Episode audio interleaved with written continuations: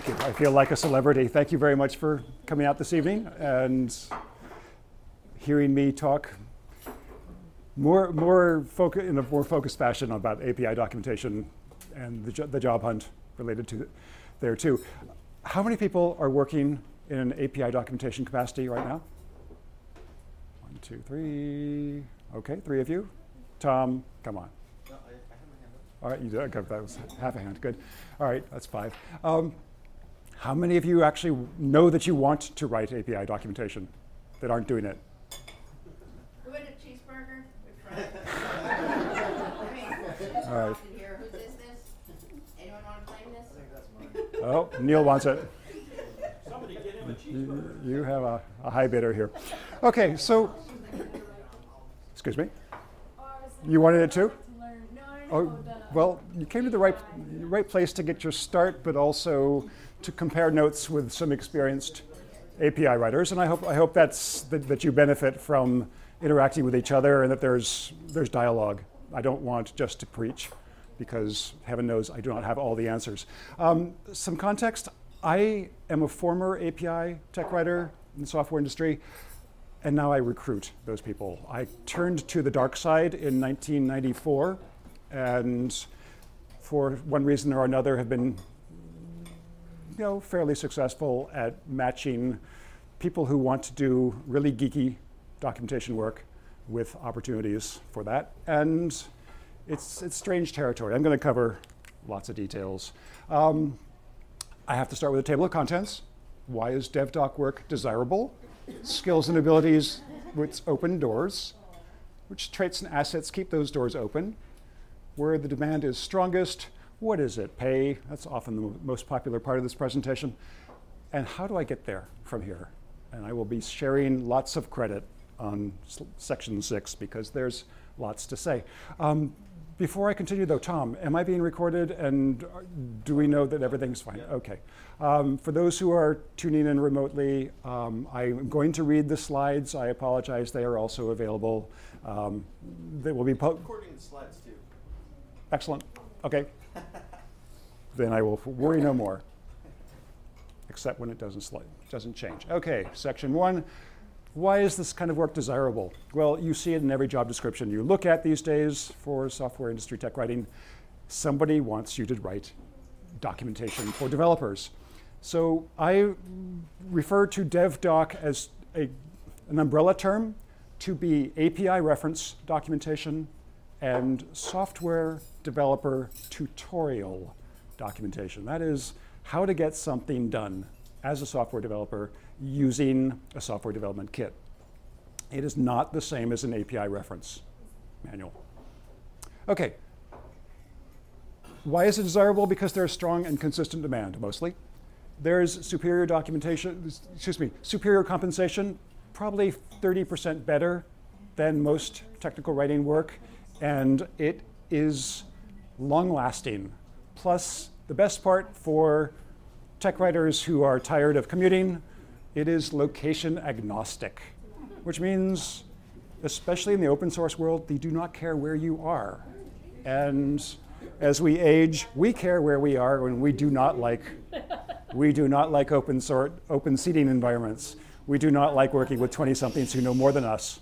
We do not like, well, many aspects of what tech writing and software development has become. Necessary skills. This is definitely a job market in which the no more you know about the subject material, the better. It is not sufficient to be able to write, to be able to research, to be able to think, and to be able to publish. If you don't know what needs to get out in front of your audience, if you don't know that audience well enough to know what they already know and what subset of the information in your head needs to be shared, you are not adding value. Double, underline, and bold that statement. You need to understand your audience and what they know. It's not just who they are, it's what they know. So you must be able to read some code. Not fluently necessarily, not all languages worth of code, but some, and you need to be able to make sense of it. By the way, this presentation online has lots of speaker's notes, so unless you are compelled to take notes, you will find most of the questions that you want answered, anticipated, and put in the speaker's notes. Just refer to those later. You need to be able to install the products, and you need to set up a sandbox. You need to see how this product really works rather than how it's just advertised to work, because your job is to document the thing that ships rather than what the marketers say it should do. You need to advocate, to navigate an operating system's command line interface, C L I. If you're scared of non-G U I interfaces, this is not the job for you. You need to be able to author embedded documentation. Now, for twenty years, documenting Java code, for example, the default was do it in Javadoc. You're embedding software documentation inside the source code. You're running a filter against it. You're pulling out the documentation. And both the engineers and you, the tech writer, can see the code in context with the, excuse me, the documentation in context with the code. If you're not willing to do that, if you need to use Microsoft Word or FrameMaker or a separate authoring tool to entirely divorced from the code, you will find this frustrating. You need to be at least willing to explore using a static site generation tool. Um, ever heard of Jekyll or Swagger or many, many others, readme dot i o, lo- excuse me? Middleman. Middleman, okay, yes, I've heard of this, but not, not frequently. Um, this, this is the, the category of tools of choice for documenting products, REST A P Is especially, but also other kinds of A P Is inside the source code. Finally, to plug into comms channels and meetings. So if you are scared of being on the same I M channel as the developers and as the other members of the team and potentially revealing your ignorance, again, you will, you will, not, you will not be comfortable. Um, you will have to come up to speed pretty quickly.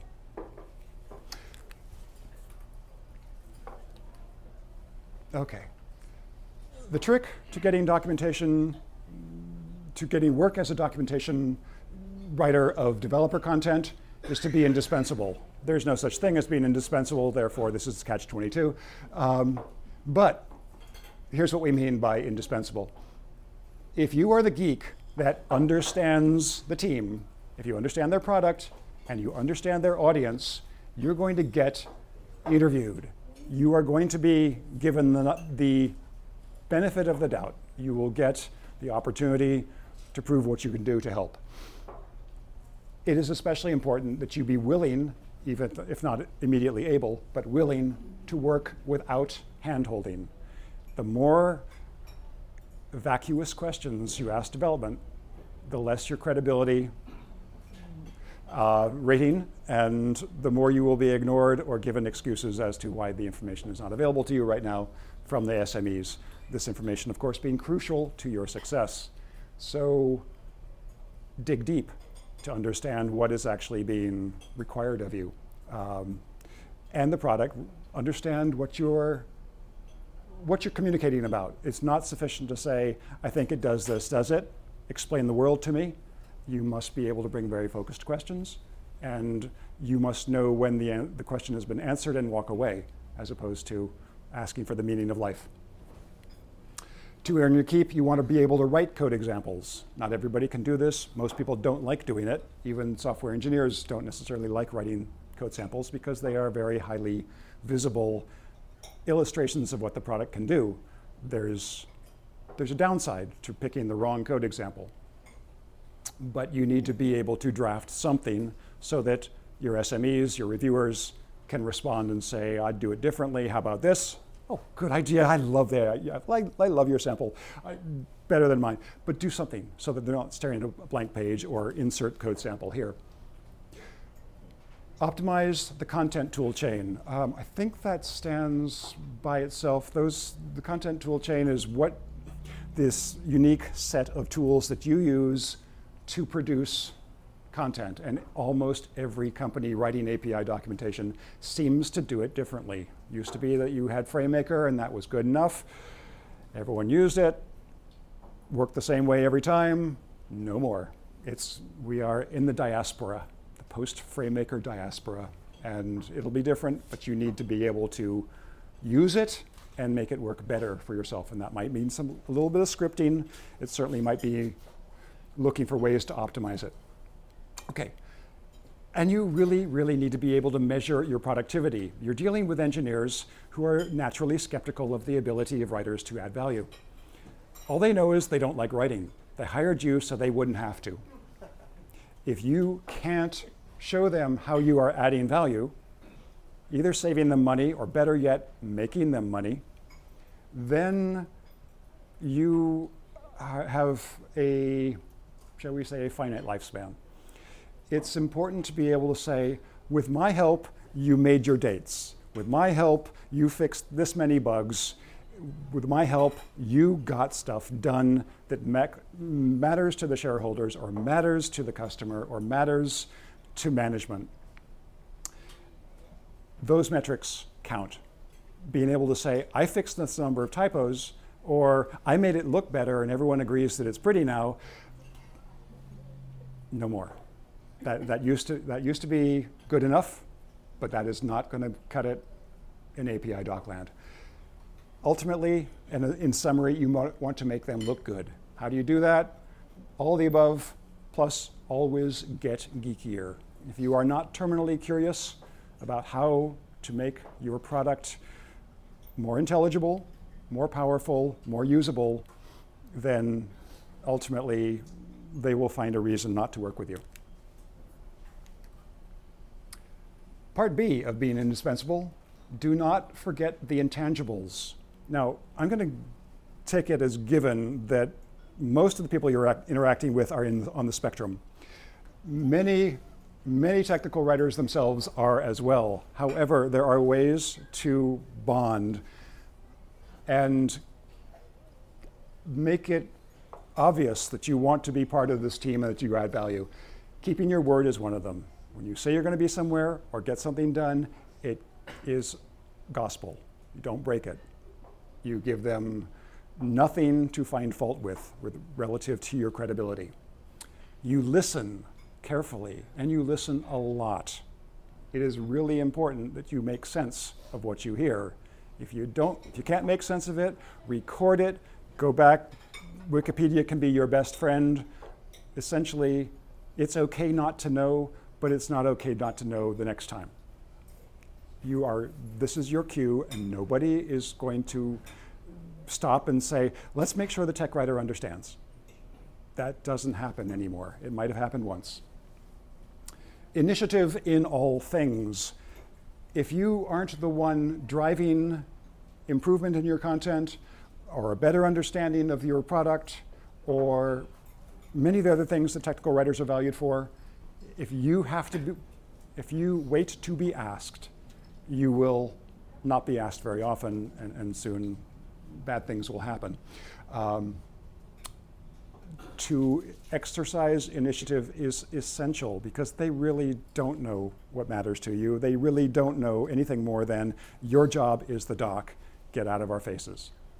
And if it's not, if it's not clear to you, if it's not clear how you're going to get it done, raise a flag early, but also be part of the solution.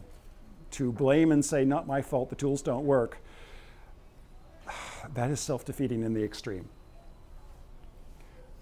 Generate helpful content quickly. Draft something. Give them something to respond to. Engineers in particular hate not knowing. They hate reviewing a blank page. They don't want to respond to template, fill in the blank text where, you know, insert code sample here I mentioned earlier, but intro to this product or what have you. They, they do not like guessing. Never stop learning. I, I've indicated earlier in the be indispensable, never, never, you know, stop getting geekier, never stop learning about the product, about the industry, about the about what the competition is doing. These are ways to add value as a tech writer that many people don't get, don't learn about. Okay, where is demand? I'm partial here. I don't typically work with Fortune one hundred companies. I am a one-person boutique. Um, I like to call myself a sharpshooter. Most people like to call me something else. Um, I work with startups because startups have a lower barrier to entry. They tend to be hungrier. They tend to be a little more candid about their despair and their frustration and their need. Um, and in the open source space, they get something that most Fortune one hundred and Fortune one thousand and other companies don't, which is documentation sells product. In fact, in open source, if the doc sucks, the product doesn't sell. It is that simple. The doc and the training are all they sell. The code is free. You can download the code, and you don't have to be anyone special, and you certainly don't have to pay anything. However, if you don't help them with the doc, if the doc doesn't solve the that wonderful acronym T T F H W, time to first hello world, if you are not getting them started quickly with your content, they will move on and find a product that does. So all tech companies need developer doc. Startups just know they need it, and they need it more. As a result, on-site work often isn't necessary. The whole joy of open source is this is distributed, and typically there are time zones involved. That can be wonderful for those people who don't like to commute, those people who don't need to be physically seen in order to be known to be working, and so forth. Pay rates, as I've indicated, high, are higher. I'm going to show you a table next that actually gets explicit about that. Documentation is often an army of one exercise. This is not a team. This is not a pubs manager and a dozen minions who all have their d- different job and all cooperate beautifully when the weather's good.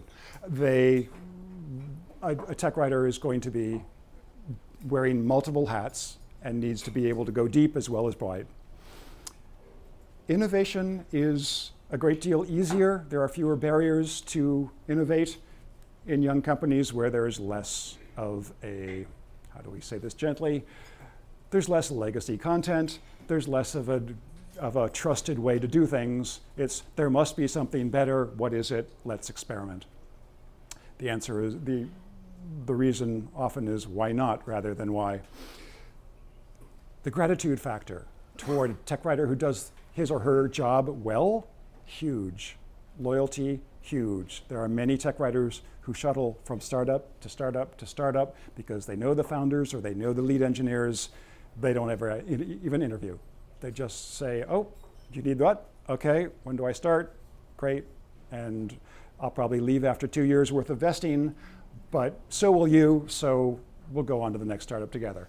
Um, there is a culture that does that, that doesn't come to S T C meetings because it doesn't have to. Um, Come on. Okay, what can I earn? Well, DevDoc pays better than most computer industry tech writing. It's getting more valued, and it's unlikely to get offshored. Everyone cares about, will there be a job next week? A P I tech writing stays in the Bay Area for a variety of reasons. I'm going to guess at a few. The crown jewels of the company are protected in the U S because of copyright law. Offshore, not so much. The people who control the crown jewels like living in the Bay Area. They like the politics, they like the weather, they like the community. They'll stay here. And they can override their venture capitalists when their venture capitalists say, thou shalt not hire in the U S what thou canst hire in India. If a lead engineer says, I trust this tech writer, and I want them working on this product, I don't care where they are, but I trust this person. And if this person is charging U S Bay Area rates, they're going to get those rates. So DevDoc pays well. How well? Okay. If you are a ten ninety-nine-based independent contractor, the low end of compensation that will be paid to you directly, this is without an agency involved. If there's an agency, you know, ratchet it down by whatever the agency's commission is. Low end is sixty-five. Average, eighty dollars an hour. That's considered increasingly very average. And one hundred, I've seen multiple people not even get a blink at one hundred dollars an hour bill rates. If you are a W two hourly worker, those translate to a low of fifty-five and a high of eighty-five. On staff, captivity, a wonderful thing with benefits and the illusion of security. Low at one, oh, someone's paying attention. Okay, one, one twenty is at the low end of developer doc salary rates. one forty-five is about as high as I've seen it. Um, I'm, I'm waiting to be corrected, but no, okay. Um, all right, Th- there are those in the room who are worth more than this, but they don't go captive. Um, You're welcome to answer, ask me questions about that later, like who's paying what. But this is the fun part, getting there from here. You are not expected to be a one hundred percent match for any of the job descriptions that you see. Don't hesitate to apply to a job where you are as good as an eighty percent match. If you are a fifty percent match, apply. If you're less, don't. It's a waste of their time and yours. But between the fifty and eighty is, is that wonderful sweet spot where you know enough to know how to help them, and there's a growth opportunity for you. If you're over eighty percent, that you already done it before, they think that you're going to be perfect, but also way expensive, and maybe temperamental. All right, so what you're seeing right now is a linked version. This is a Google presentation, um, and the underlying parts are actual links. Training to be an A P I tech writer or a developer doc tech writer involves learning the tools. Most of the time, some variant of Markdown and GitHub are involved, and for those creating X M L content, Doxygen seems to be the authoring tool of choice. Um, For people who need to get their arms around what is cool and what is au courant in developer doc land, Tom Johnson's blog is without comparison. I read I'd Rather Be Writing religiously. That is absolutely the way to get yourself oriented. Um, that and T C Dojo. I didn't even know I was coming. No. It's there. I'm sorry you like that. You got the fifth bullet, but but it's real. Um, and Tom also, in the spirit of Peter Gruenbaum and Sarah Maddox, he offers an A P I documentation class that is linked from his blog. Um, so get the soft copy, click the link. Sarah Maddox is an A P I tech writer on the Google Maps product, last I checked. She lives in Melbourne, Australia. She comes to the Bay Area approximately once a year, and the last couple of years she has led free A P I documentation classes for tech writers who want to get from here to there. Um, those classes have been held at the Google campus, which is another cool reason to go. Um, and they have Google recruiters in attendance. Um, but you can learn a lot, and this is interactive. This is not just preaching. This is get your hands on code. This is make documentation happen. You won't have to wonder what it's like after a day of this kind of a class. Um, seats sell out fast, and they all seem to happen BC before, excuse me, before the T C Camp um, event. So watch your, your calendars for T C Camp, and you know that the day before, Google's Sarah Maddox and her proteges. twenty-seven will be her class, maybe, and okay. twenty-eighth will be camp. Okay, January twentieth? twenty-eighth. twenty-eighth. That's the week between playoffs and Super Bowl. You heard it here. Thank you. It works. Okay, January twenty-eighth for T C Camp. A great event for, for networking as well as learning what's what you need to know. Um, T C Dojo, an undersold option from the people who bring you um, single source solutions. I presented a couple times. I feel like I, I am con- way, in September I will present again um, on interviewing. But listening to recordings, they're, they're kept to half an hour. They happen between eight thirty and nine in the morning. Um, and they are They are sincerely useful. They are full of information that is relevant to a high-end practitioner. Um, you can listen to these pro- these presentations again and again, still not get everything you need to know out of them, but they will make you look smart in an interview. So find the right presentation, listen to it before you interview on a relevant topic, and you will wow them. Um, and of course, watch for S T C chapter meetings that are relevant to topics that interest you. Again, get geeky, stay geeky. You want, you want to be smarter about the technology than the average tech writer. This is kind of like the, the, the camper who says, I don't have to be avoid being eaten by the bear. I just need to make sure that you get eaten by the bear first. Um, it's, it's all about evolving. And if you are scared about evolving, then I'm surprised you're here. Um, Your portfolio, finally. Um, put your portfolio online. There is no excuse for a portfolio not being online these days. Some will say, oh, it's all N D A, just non-disclosure agreement, you know, locked down, can't show it to anybody. If you're not willing to put any writing samples online, you will be seen, inter- interpreted by in-house recruiters and this recruiter even as having something to hide. There are ways around it. There are links to the word online that, that goes to my portfolio advice on N D A content, on making it online, on, on several other aspects of portfolios that I get asked about all the time. Please, put it online. Link to it from link, your LinkedIn port, uh, profile. Put it on your resume. Doesn't have to be the entire thing, but it needs to be something. Prioritize open source style A P I references and tutorials, not the old style nineties era tabular slash, slash, slash encyclopedic content. Those of us who've been around more than ten years know what I'm talking about. It used to be that everything you knew about a particular A P I and every single possible parameter and variation on that parameter used to be all in one place, literally alphabetically organized.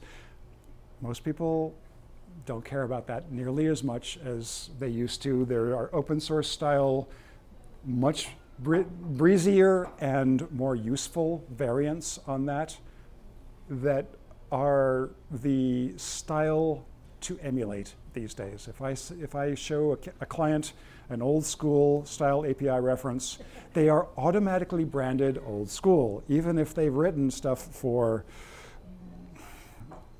fill in the name of, they've done Facebook or LinkedIn or Google A P I documentation. Somehow the hiring manager still thinks of them as a, a fossil. So if you've got open source style content, show it off. Okay, contribute to an open source project. You may think, what, me, open source? That's way beyond me. Go to apache dot org, go to GitHub, go search Google News on cool open source projects that interest you. Let's say you like you like stamp collecting, you like bird watching, you like something else. Bird watching A P I. You may find one. You may be able to contribute content there. It may be just editing initially, but ultimately you may be able to create content. You will be noticed as somebody who likes to write, who organizes information intelligently, and ultimately you will get a human being who might respond to a real email to say, yes, this person has real life experience in open source. And that, my friends, is absolutely golden.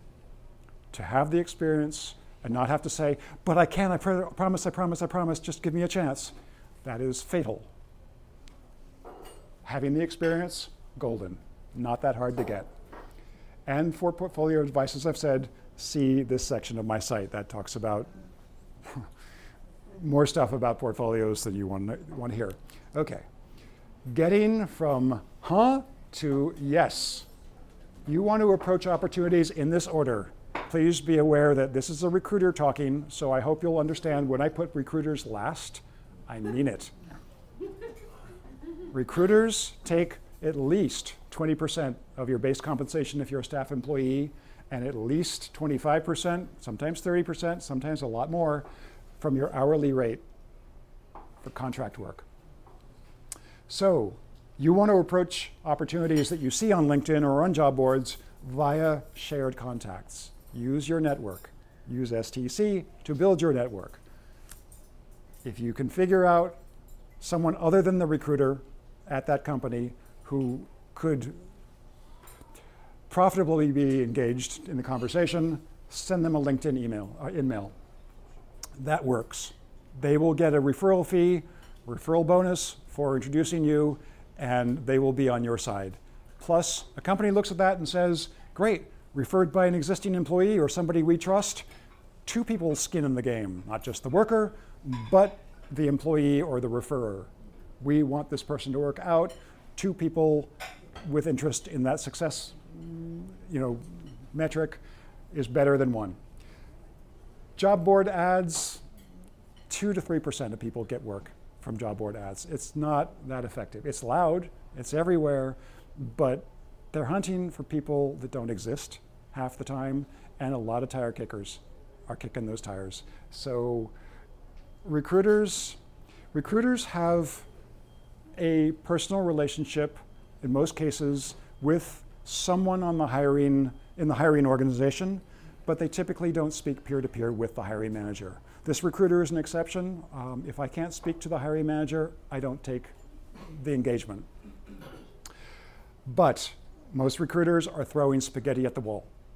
And once they've thrown your particular brand of spaghetti, you can't get back in there on your own for at least six months. Those are the rules. Six months, the recruiter who introduced you owns you, even for a job unrelated to the one for which you applied. So you have, you run a risk by letting the wrong recruiter introduce you for a job that's not a match by throwing spaghetti at a wall. And if you're a contractor, you never stop networking. You show up here, you show up at Write the Docs meetings, and you make sure that people know what you know and that you're available. Okay, so finding DevDoc work is not hard. Landing it, doing it well, and staying sane. Those are. So I am willing to answer lots of questions. I kept this short so that we could be interactive. Bring it on, please. Yes? Okay, I have actually six questions, but I will probably go in portions, right? Okay, great. She's organized. Okay. Yeah, I'm trying to. Um, so, okay, so two questions. Regarding, you said, so it's frequently open source projects, uh, and I, uh, open source in my kind of perception, it's freeware or whatever. Mm-hmm. So who pays for technical writer jobs on open source projects? It just, just okay. Understanding. So you're asking how open source makes money, and therefore what it can afford to pay a tech writer. Exactly. And second, okay. Well, let, let, let me answer. Okay. Uh, okay, so everyone understand the question? Open source, where do they make money? How, how am I going to make money from a company that pr- gives its product away? Answer is, they give their product away, but they don't give the crown jewels, that is how to integrate that product or how to install, configure, and make the best use of that product. The documentation they put on their website, that's demoware. That's, that will get you to be able to install it maybe, and maybe do a few basic things, but it won't let you make the product powerful. It certainly won't make you allow you to integrate that product with your database or other cloud-based solutions. So once you've said, I like this product, I downloaded it, I, the doc was good, useful enough to be able to get me to hello world, you pay, and you pay a lot in order to get the rest of the documentation and the hardcore, I updated it yesterday, we know this is right documentation. And you also get training for that. So that's how these companies make money. They'll, it's teaserware initially, that's the open source. Like community edition, and then if you want like professional edition. Phase. Well, it's all community. It's all community because everybody does contribute, uh-huh. But there, there are level, there are tiers. Yeah. Um, there, there's a, It's trialware is the best concept for those of us who, who still live on personal computers. Like try it for a while, but then we'll, we'll then we'll sell you tech support. Then we'll sell you, you know, industrial strength documentation. Uh, okay, now two related questions about tools for auto generation of A P I documentation, such as Swagger, RAM, et cetera. So one question: does this auto generate? Will this auto generators at some point replace like manual writing of A P I documentation? And second question, if you start working in a company who wrote a code without any thought about outer generators, code without commands, without annotations, without nothing, can you still uh, apply outer generators, somehow make it work with their code, or there's only by going to the code and adding? Okay, so let, let me make a distinction. The, the question was about auto-generating documentation from code. A P I documentation, yes. A P I documentation and, and so forth. Let me clarify. In an auto-generating content, what you're doing is you're running the script on source code that includes documentation as comments, and you are generating standalone documentation, or at least usable online documentation and so forth. It does not pres- That does not mean that a tech writer didn't write those comments. There's always going to be a role for a writer. Now, robots will be able to come along and emulate a lot of what the, the basics that we do today. I think I think you'll, I, I think those of us who watch what robots can do for non-technical content should be scared, because robots write sports stories and political stories all the time. But in technical content, there is not. That hasn't happened yet. Could it someday? Why not? But that's not where software development companies are going to put their money. They're going to find a technical writer who can translate what's in their heads and create the content in the source. So it's true that they're not going to hire somebody who can run FrameMaker. They're not going to hire a toolsmith, because they, tool, they themselves can generate that content, but they can't write it. If they can't write it, they need us. So for the for- foreseeable future, probably the length of your career, and I'm saying twenty years, that's that's likely to be what happens. There will be robotic attempts to write documentation. I don't know that the customers are going to like it, and I think that high-end companies with taste and high price tags are going to continue to use humans.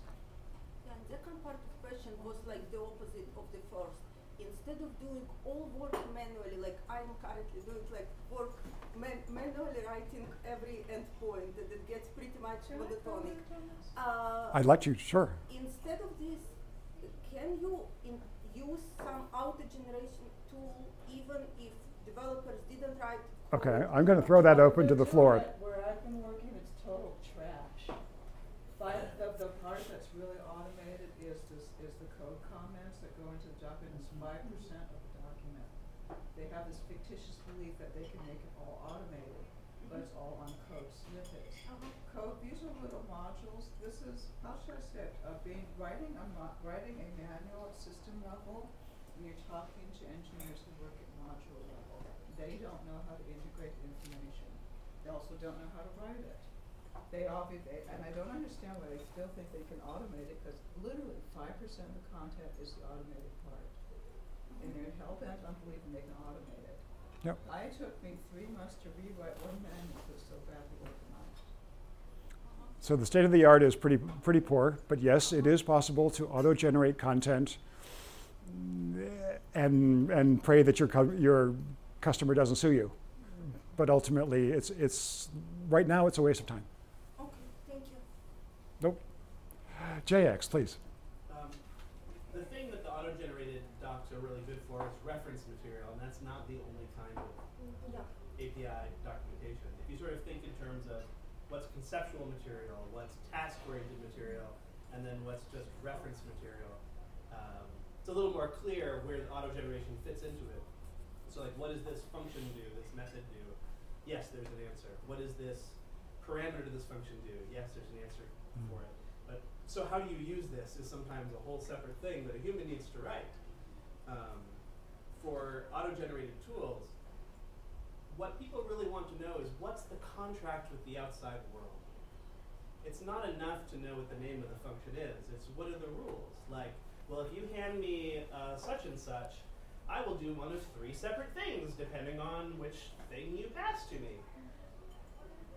And it's that kind of information that someone needs to write, and it can't really be done completely automatically, because what's inside the function in the source code is how it does the thing. The comments above the function of the class is what's the agreement with the outside world. And it may not be obvious from looking at the code. That's something that some human, whether it's the coder or writer, has to say. What is my agreement with the outside world? And for public A P Is, let's say it's Facebook, you know, and people are going to be using the Facebook A P I. It's not only the agreement, it's the agreement that they're signing up to do for the next five to ten years. So they have a great interest in having it be as accurate as and unambiguous as possible about the agreement. That's a, that's a good way to understand it. Thank you. More questions? There's a difference between um, open source and free software, though. It's not exactly the same thing. No, it's not. Um, I'm not going to opine on, on, on the difference, but open source is typically source code to which many people contribute, um, where where it continues to evolve. I, I don't know if anybody else would like to add to the definition of open source. It's pretty, it, it's come a long way. Um, there are lots and lots of innovators and a lot of people interested in contributing to open source because there are fewer rules, fewer constraints in the open source world than, you know, one company with one product selling it for free or selling the demo version for free. Is that is that anywhere close to an answer for your, your question? Yeah. Okay. But they kind of use the combination. Some some software like Red Hat uses the combination, free software and open source together. Okay. Nothing wrong with free if it does the job. D J. Andrew, is there a, is there a geographic component? Is it more peninsula? Is it more downtown San Francisco? Is it East Bay for these for the definitions? I find a huge amount of open source work being done in San Francisco and a lot less in the South Bay. Okay. I see a lot more enterprise and, es- and established companies and, and focused. South of Market? South of Market is, yes, of course. I mean, there there is nothing north of Market that's not financial industry or, or rent, to, rent too expensive to for most companies to afford. Um, And it's not all bartable, but it is it is San Francisco proper, so. Length of contracts? Okay, for a tech writing contract, any old tech writing contract, the least I've seen most clients sign up for is three months. Typically they do that with the understanding that they can extend indefinitely, and extending indefinitely sometimes means years. Thank you. Yep. Did that, did that help other people understand? They understood the question? Okay.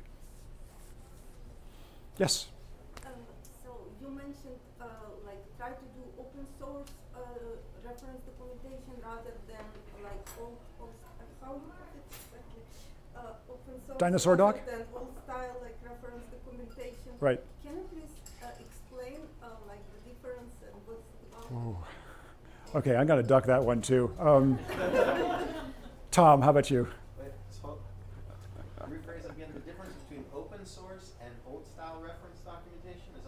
Yeah, something like that. And you mentioned, like, don't do it old school. But what does it mean, old school oh, versus? Yeah. Well, I think that there are some with REST A P Is. The, the hot specifications to use are Swagger and RAML, mm-hmm. and, and they're they're quite a bit different from. Uh, well, they didn't exist ten, five years ago. So focus on those two, especially Swagger. People love to kind of put their docs in there if if they're REST A P I docs, and that's definitely like more of a, a new. Uh, trend for A P I reference documentation. And, and what is example like? What characterizes like old style versus new style? Almost anything written until about ten years ago. Um, oh. So something if I use Javadoc to generate the docs, that would be like old style. Yeah, yeah because well, yeah. only if you look at the trends with A P Is, most A P Is nowadays are REST A P Is instead of Java A P Is. So. I mean, it's not that Javadoc is old school, it's just that Java A P Is are becoming less and less common. But I mean, if you're documenting a Java A P I, you have to use Javadoc because there's nothing really else. I mean, or Doxygen. Some, yeah, or Doxygen. So basically, I, like, I, I built a template myself uh, based on some ideas which include like U R I method, uh, pass parameters, query parameters, request schema, if any, uh, request sample.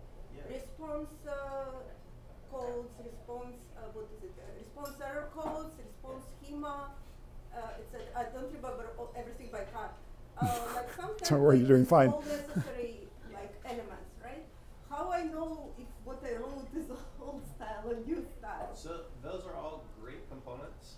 The only thing I would add to make it um, more uh, modern is add some kind of interactive component that allows people to try out the, the request. So a, a cut and pasteable piece of code where they can actually.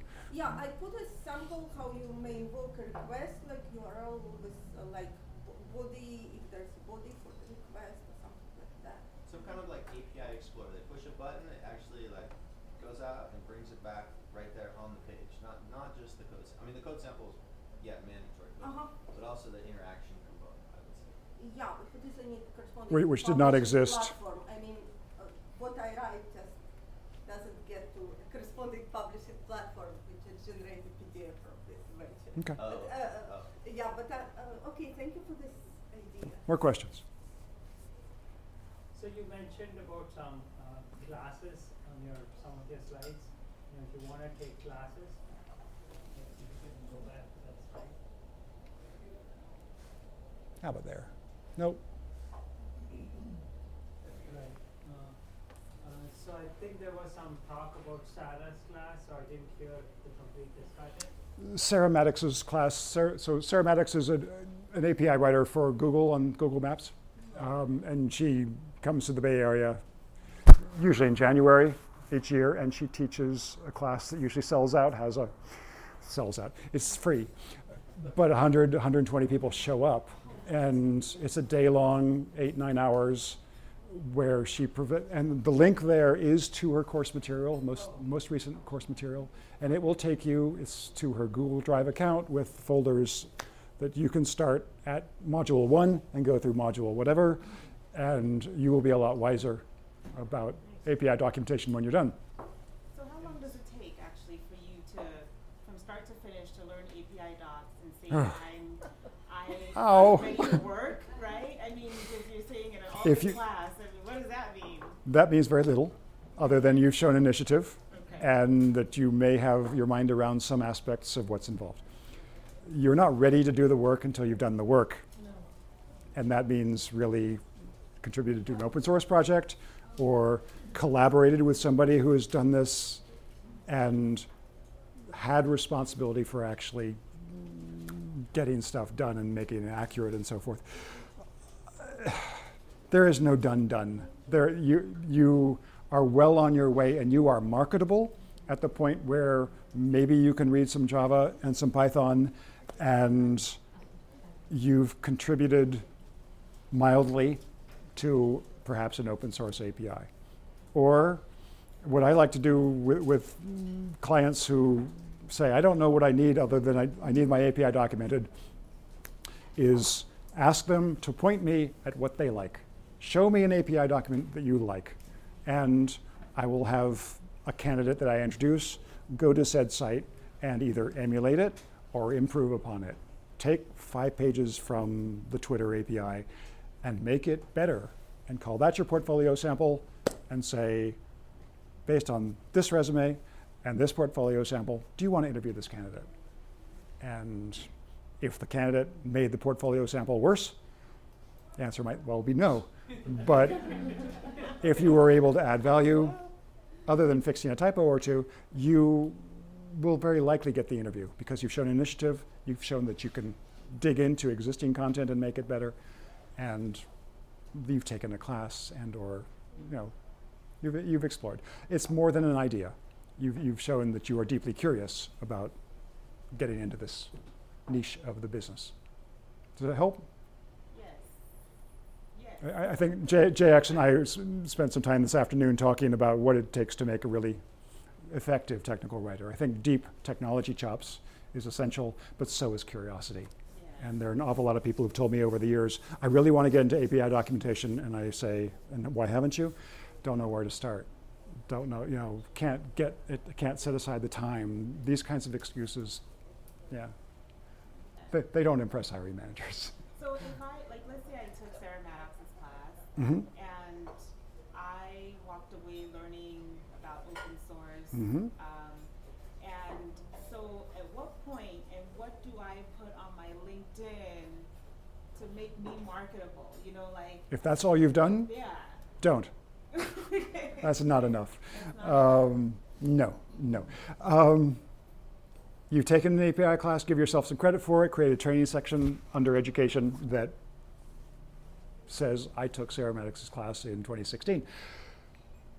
If you, if you did some code samples within the class that you want to extract and say, here's part of my portfolio sample, or you started as Sarah, Sarah started, this is the before and this is the after, that's credible, okay. But it's not enough. You're, you're, you're not willing to, you're not ready to earn your living as an A P I writer until you've done something more substantial.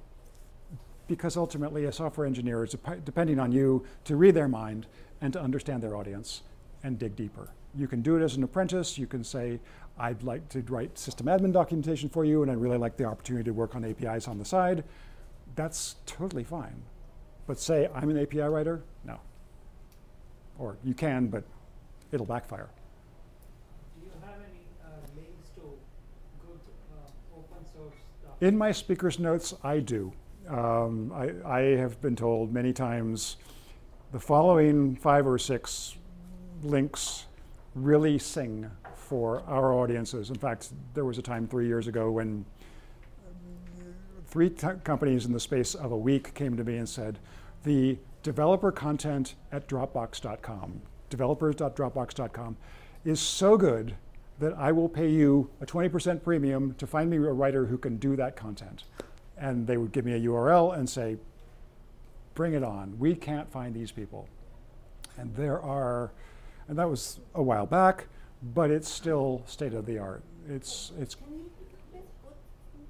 developer dot dropbox dot com. So you know the, the everyone knows about Dropbox, the developer side, developer tutorials and the A P I reference content that they make available is singularly good. But there are there's that was a while back. There's better stuff out there. It keeps on getting better. It's, this is not an art that is disintegrating. This is not an art in which we are increasingly settling for crap. We're, we're actually demanding better and better work, and it's it's hitting the market. What, what do companies do when they can't find candidates that meet these high requirements? Contract. Just contract? You wanted one word. Okay. Um, These people don't exist. They'll they'll search for weeks and weeks and weeks, and they'll say, "We got a ship. We got a ship. We got a ship." Where is somebody who can do half of this kind of work to whom we don't have to make a, a lifetime commitment? And they'll find a, a consultant who will come in and do most of it, and they'll patch it from there and call it good. Uh, they typically won't hire on staff somebody who is untested but who promises they can do it. It's it's a trade-off, and most of these companies are realizing that it's a hiring manager's hiring manager's at a disadvantage. It is a candidate's market. If the candidate has the, the, the skills and knows the right questions to ask and is experienced enough to be able to create something comparable in the time allotted, they're going to give that candidate a shot. In fact, there are bidding wars over those those kinds of candidates. And sometimes they say, and thou shalt be on site, and thou shalt attend every Scrum meeting, and thou shalt earn this price. And you can say, well, everything's fine except for on site, every meeting, this price. Here are my terms. And they settle because they don't have a leg to stand on. They've looked long enough. I, I remember you were, you were trying to fill a position downtown for yep. somebody who insisted on the tech writer being there every day at ten, yep. and the person had to know R A M L like the back of their hand. Right. All kinds of you would be happy to know that that was Sony, and Sony has given up on R A M L, is now using Word. They've also reorganized, and now, now they are Sony Interactive Entertainment. They, and they found a candidate to do it in Word, I guess, or what? What are they? They found one, and they want another. Um, but this person lives on site and, and long hours. Um, but it is downtown San Francisco, near the the, the Caltrain terminus, and. You ask him why they're using Word, and he rolls his eyes, the hiring manager, and says, I'm sorry, that's all the S M Es will touch.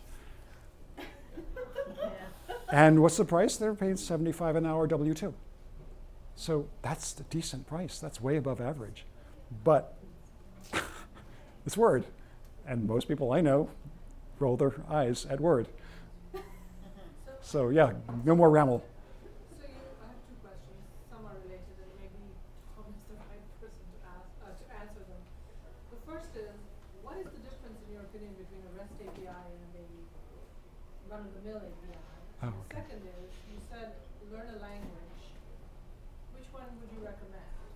Okay, I, I'm going to duck on both of those because I, I, I, I, I, I will self-incriminate. Um, I, I will take a stab at, at the what's the difference between regular, like a Java A P I and a REST A P I. Yeah. In, in REST land, you've got four functions. um, and it's really simplified. Yeah. And there is really no standard yet for how to document them in Java or C plus plus or C or other A P Is. There's increasingly, there are standards that are about, you know, the norm. Okay, please. No, I'm not answering this. Liz, you answer this. All right, Liz, go ahead. You've been too quiet. Well, yeah, but I've been up. I've been, um, I come from a programming background, right? So I was one or am one.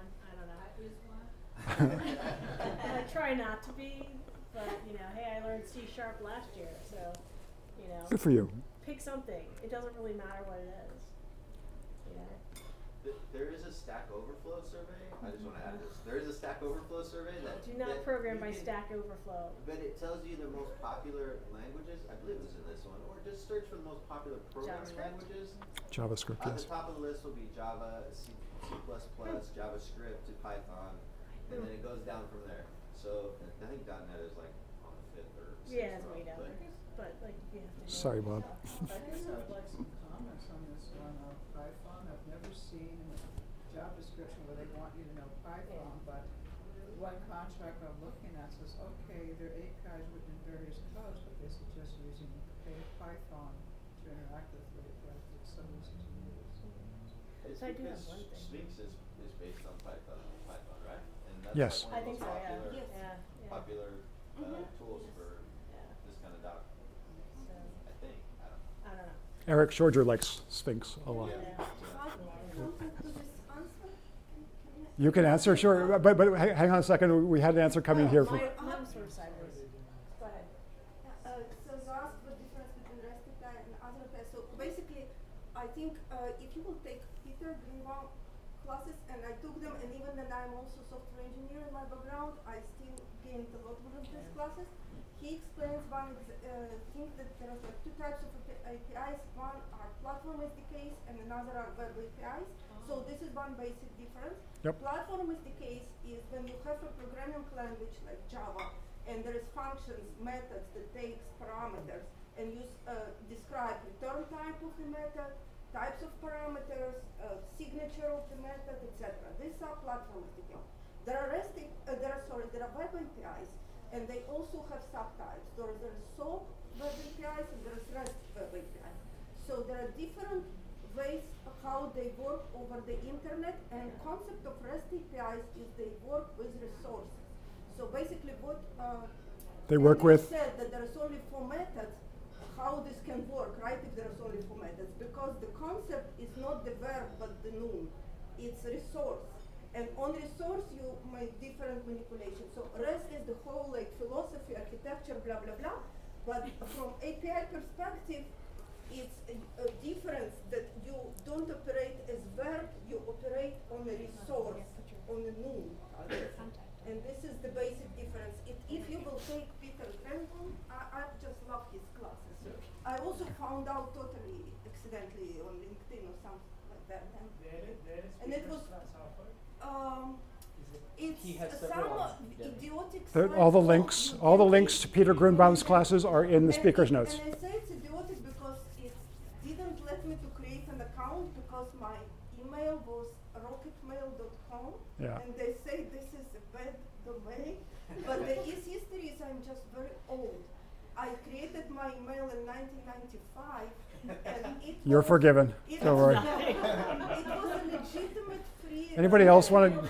Anybody else want to chime in on the on the question of the moment? The difference between different kinds of A P Is. You want to? Okay. Any other questions? So I have something separate. Okay. I, I saw a presentation from a woman from Docker, mm-hmm. which is an open source project. She said. Mary um, Anthony? No, I don't remember her name honestly. She said that one of the things that you can volunteer your time for, just like people contribute code, you can contribute to the docs, to any open source project. And one of, you will be, as writers, you will be the gratitude one, right? A lot of code writers are non-native English speakers. They can't really write English well, but they can appreciate when you turn it into really good written docs. They gush. And they will There's... be all over you and be super happy. If you if that's all you do, they will be unbelievably grateful. Yeah, but I'm trying to understand what they actually wrote in the first place. Well, but that's, but that's part of the thing, right? So you, yeah. they will answer your email. They will be happy to answer your questions. Well, you, you can right? also consider the eliciting information from them. Yeah. Right. Part of practicing for part the job. There you go, exactly. I, I sometimes describe what? They're basically two halves of the work. There's yeah. learning quickly, and then there's explaining stuff. Yeah. If you don't understand what they mean, then you have to listen. Well, and sometimes when you ask them what they meant, it's completely different from what they wrote. So yeah. it's sort of like, well, why sure. didn't you just say that instead of doing this? And they'll, they'll just because they're human. Because they're, they're well, we did. No, you didn't. You know, you said it to me. That's why they need you. Yeah, that's why they need you. Professional insurance. So go ahead, J X. Uh, one, one general suggestion and one suggestion for working with uh, engineers. The general suggestion is if you don't, in any part of life or on the web or you're reading a book and you don't know a term, go look it up on Wikipedia. It's true that deep knowledge on things is really important, but also having a breadth of knowledge. If someone's talking to you and they use three words, you don't know what they are at all, you've essentially lost one hundred percent of the information because you may be missing important context. Ambient knowledge is very valuable. Knowing that acronym or that term, you know, if you had never heard REST, then, you know, it'd be nice to know what that is. If you're not sure the distinction between function and method and what a subtype is, like, you know, like if you don't know what something is, go look it up on Wikipedia. Um, so that's sort of, yes, it's geeky, but breadth is also important, not just depth. Ambient knowledge. I, I call it independent competence, right? You need to be completely independent and competent, right? Nobody else is responsible for making you know yeah. stuff. I like that. Um, and the right? a tip for working with engineers is um, ask good questions. And what I mean by that is convince them that it is a good question. Like, do your due diligence before asking them a question, but also when you talk to them, demonstrate that. So, for instance, if you could say, I couldn't tell whether this function did this or this. I checked the name.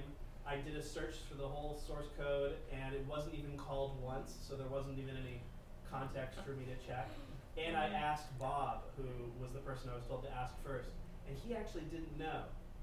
So can you help me? Yeah. That not only have you asked for help, but you've demonstrated that you're not wasting their time by demonstrating your due diligence. And I think a lot of people forget that, that last part, and it's important to build credibility that you value their time. You're not only there to make them look good, but you're also there to make everyone succeed, and you demonstrating your due diligence, who knows, you might find out that, oh, did you check this other place? No, I didn't. Great, thanks for telling yep. me. Bye. You've now demonstrated your due diligence and learned a new thing at the same time, but right. if you just walked up there and asked a question, they might just be like, ah. Not the tech writer again. And another tip, some people don't mind interrupts and some do, so I always try like to accumulate my questions to some list of questions and like reserve some time with the developer and ask if, not that I'm successful in eliciting information from, from the developer side, I, I mean it's still challenging, but I'm trying to respect the fact that interrupting their work is not a good idea because they are like thinking deep into what they are doing. So I'm trying, unless something blocking me from making progress and I need immediate answers, I try to like accumulate a bunch of questions and allocate some, yep. reserve some time. You you batch you batch the questions and you yeah and right. right. Because okay. I was kind of surprised by you becoming a hero by asking questions. I was looking up the list of commands. I said this one's upper. This one's lowercase, or are they the same command or are they different? Because at the, I guess um, their code was case sensitive. I said, well, no, that's they're actually the same command, and actually, I guess, all the codes now becoming case insensitive. So I get to update, so I was asked to update the thought. I guess they were really happy that was noted. And so I was asked to update the manuals. That's pretty simple. And I get to ask them to update the code comments that they put. I have a question. Any comment? Criticism? Disagreement? Pretty accurate.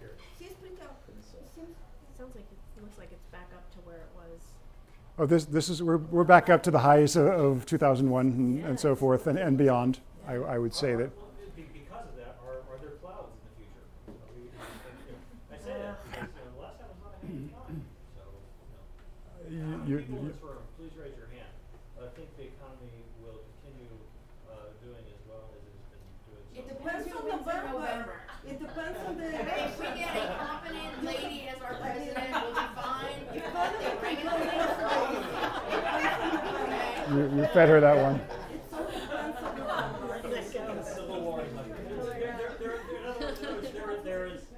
There's some uncertainty over, over the, the six yeah, months. If, one if the orangutan wins, forget about it. In that case, I recommend everyone order a little extra food and take it home in a doggy bag. Vote for Andrew Davis. I'm not running. And we're all safe. Thank you. All right. Is that... I'm, I am not Canadian. No, my, my sister defected though. Question. You said two contradicting, in my uh, understanding, things. From one hand, you said uh, oh, the comment open source pro- uh, project doesn't require you to be on site. You can work remotely. From the other hand, you said it cannot be outsourced offshore. Why, if you can work from any place and work on this documentation? What do you mean that? Uh, I mean, uh, why somebody like from India or whatever, from any place in the world, can they write this documentation? You said this. They can. This they they can write this doc. Okay. The the question is is why is this work not being offshored? Yes. The work is not being offshored. A P I reference and, so, and d- developer tutorial documentation is not being offshored because the content, the crown jewels of the company, lives in Northern California, in Silicon Valley. Why does it do that? Because the people who build it want to live here. And because there's venture capital, and because there's a ton of opportunity and very, very technical and qualified talent. You would be surprised how much documentation is not, developer documentation is not written in the Bay Area. What I'm telling you is that the average developer doc technical writer who is good at their craft, local, is local, and doesn't want to commute. I mean, laughs at me when I say, there's a job ten miles down the road, would you like to talk to them? They say, do I have to be there? No. Do I have to be in an open seating environment? No, don't even apply. Um, so it will be offshored only when copyright laws offshore improve. That what that is what keeps the work in the States. And it's unique to hear. So Alan Hauser tried to have Sarah Maddox do her A P I class in D C. Okay. He couldn't fill the room. Like the work is here. We sell it in an hour, but he couldn't fill the room out there. Tell us, tell us about T C Camp East. I don't know. You don't want to? Okay, sorry. All right. It's our first year, you know. Yeah. T C Camp went east but this it is, summer. It's going to be January. And we have. We're just getting started. Nathaniel, everybody knows Nathaniel. He's our fundraising chair. He's getting started. Okay. Anybody else who wants to volunteer? We've got games. Send money. TechSmith is coming. Camtasia will be here this year, which is cool. All right. More questions or comments on, on topic, yeah. And then I'll shut down. Yeah. So How, what is the best? Wait, excuse like me. Yes. What a lot of the times, you know, um, when developers write code, they work together as groups, and you as a person trying to document the code, you have a more system-level view, and each developer might just have a module-level view. Yes, might, so, yeah. Does. Normally, that's how it is. Yes. Each developer knows only his part of the code. Right. So when you when you go in and, you know, this is something that happened very recently, you go in and comment out a whole bunch of lines in the code, you might still get the same output. So you want to play around with the code and try things out before going and talking to the developer. So that way you kind of make them feel that, you know, I've tried all this and I'm still getting the same output. What is this really doing? So then that kind of, you know, brings up their interest, saying, oh yeah, this person is really taking the initiative, is trying things out, then you know, kind of helps. I, I think J X would agree with you, and, and many others would too. Again, if you don't interact with the product, if you more or less take it as theirs and yours is to learn what they think, then you really aren't serving the customer. Oh, related question, by the way, if you play with the code and you find a bug, how you normally, like you file it, like technical writers are filing bugs, or? Yeah, yeah. File and usually and share the bugs. Bug. Uh, if it's a tiny, tiny thing, maybe you could ask the engineer, would you like me to file a bug on this? Mm-hmm. Uh, And then spend yeah, four yeah, hours yeah, but, yeah, running I the test. I try to talk first to, to the developer, like, uh, but I don't know what is the general rules of ethics in this area. Maybe I just shall shut up and, and just not to say that I, you know. There's no rule. Ask because it, like I had situations where I didn't have the correct environment set up. Mm-hmm. Like I needed to be connected to actual hardware, mm-hmm. and so I wasn't getting a certain response because I was on a virtual machine. Uh-huh. So I, you know, I'll write an email to the, the developer and say, hey, this is what I'm getting. Why is that? And they'll either say, oh, that's a bug, please go file it. Or, oh, you need to connect to the real hardware. Here's the I P address on the V M uh-huh, that's actually uh-huh. connected. Go do this. Or, you know, here's the here's the I P address of the V M where we actually downloaded all this stuff we actually needed to know. Uh, and so there's always possibility you didn't set up the environment right. So check with the engineer. Say, do you want me to file a bug? And they'll tell you yes, or here's what you didn't do. All right. There's another reason to, to ask, which is it may be a known issue. Yeah. So uh-huh. they may be annoyed if there's seven yeah. no, similar no, looking. I, I actually never do this as a file. I usually communicate it first uh, to the developer. But I just wondered what is the general ethic, what people usually do.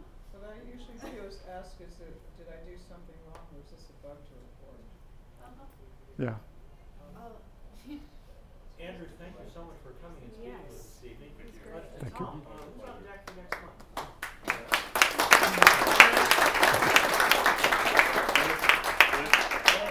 I know I have one more question for you. Sure. Uh, from the, no. the pay scale slides that you showed, uh, what's what's your trend about, you know, how companies are? Are you seeing more companies looking for people, or has it come down, or uh, more co- more companies need these kinds of people, and more companies are are acknowledging it? No, that that is not that trend is not abating. Um, I, I think that's staying strong. It tends to stay strong even throughout recessions. This is not the kind of work that is optional. Um, the kind of work that is optional is content writing, technical marketing writing. But when you need to ship a product and you need to scale your company to work internationally, you don't skimp on the A P I. Uh, can we take it offline? Because I, I want everyone else to be able to network and, and all right. Thank you, thank you.